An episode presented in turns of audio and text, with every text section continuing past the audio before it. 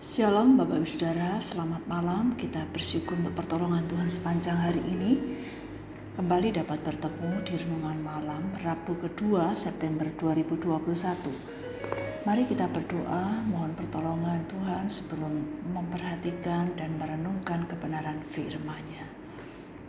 Bapa yang di surga, kami bersyukur untuk kasih setia Tuhan dalam kehidupan kami hingga saat ini. Kami akan bersama-sama merenungkan kebenaran firman-Mu. Kami mohon pertolongan Tuhan, hikmat Tuhan membuat kami mengerti, memahami, dan memampukan kami untuk melakukannya dalam keseharian kami sesuai dengan kehendak Tuhan. Berbicaralah ya Tuhan, kami siap untuk mendengarkannya. Dalam nama Tuhan Yesus kami berdoa. Amin.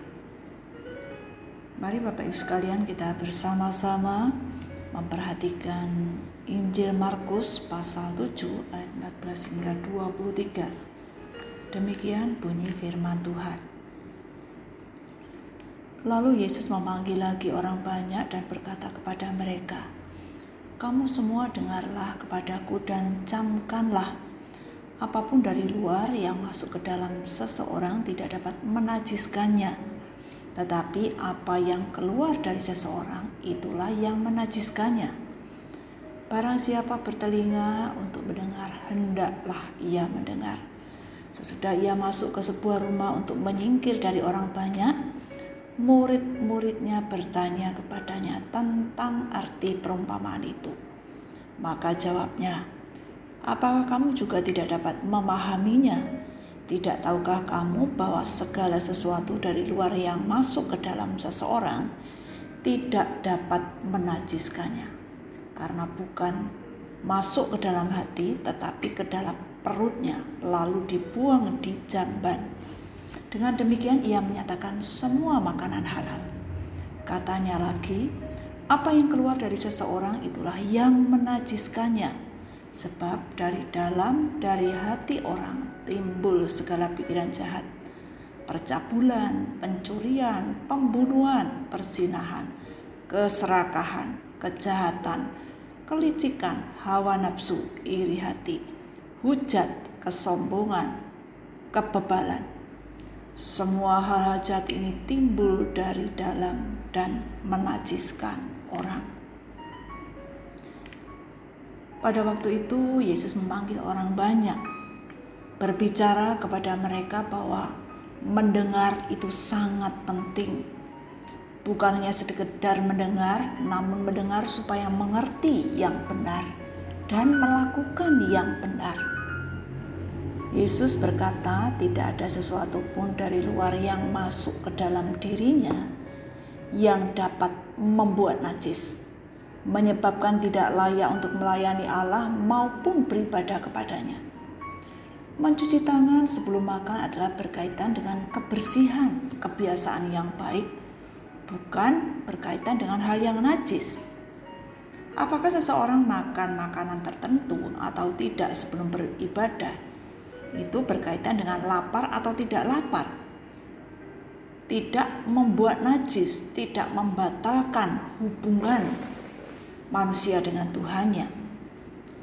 Murid-murid terbiasa membicarakan ajaran Tuhan di depan umum untuk menemukan, untuk mengetahui makna yang sebenarnya, untuk mendapatkan pemahaman yang jelas dan benar.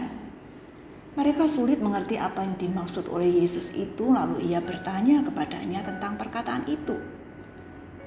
Murid-murid menyebutkan bahwa perkataan Yesus itu sebagai perumpamaan, perkataan yang tidak jelas, perbandingan yang sulit untuk mereka mengerti.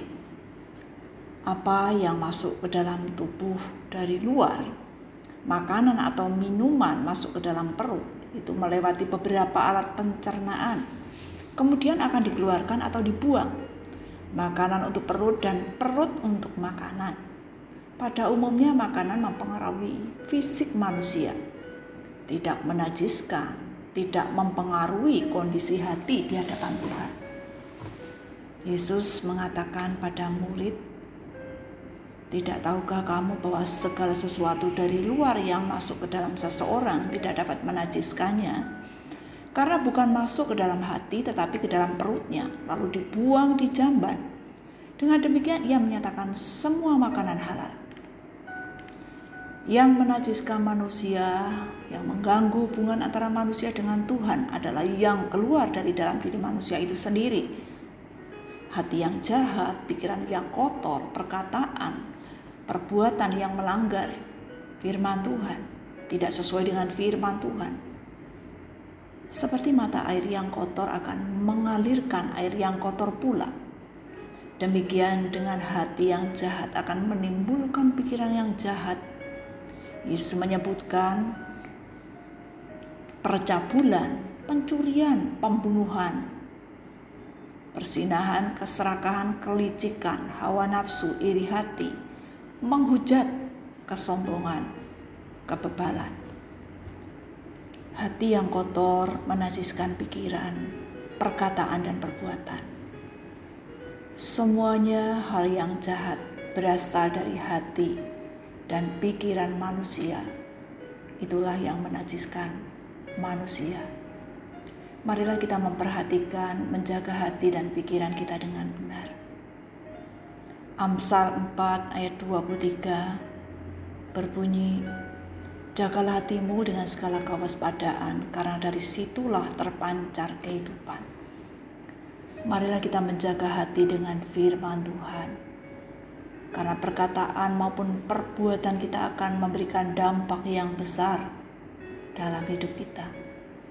Marilah kita menjaga hati kita dengan terus-menerus diperlengkapi firman Tuhan yang akan mengubahkan hati kita seturut dengan kehendaknya. Kita berdoa. Ya Tuhan, tolonglah kami dapat menjaga hati kami dari segala yang jahat. Kuasailah hati dan pikiran kami dengan kebenaran firman-Mu. Berikanlah kami kerendahan hati, mau diarahkan, dididik oleh firman Tuhan, yang menjadikan kami kedapatan hidup benar dalam pandangan Tuhan. Baik dalam keseharian kami ketika bekerja, berelasi dengan sesama, dalam menghadapi persoalan dan sebagainya. Bapa, kami mohon penyertaan, perlindungan Tuhan dalam istirahat malam ini. Esok hari kami dibangunkan dengan pertolongan Tuhan.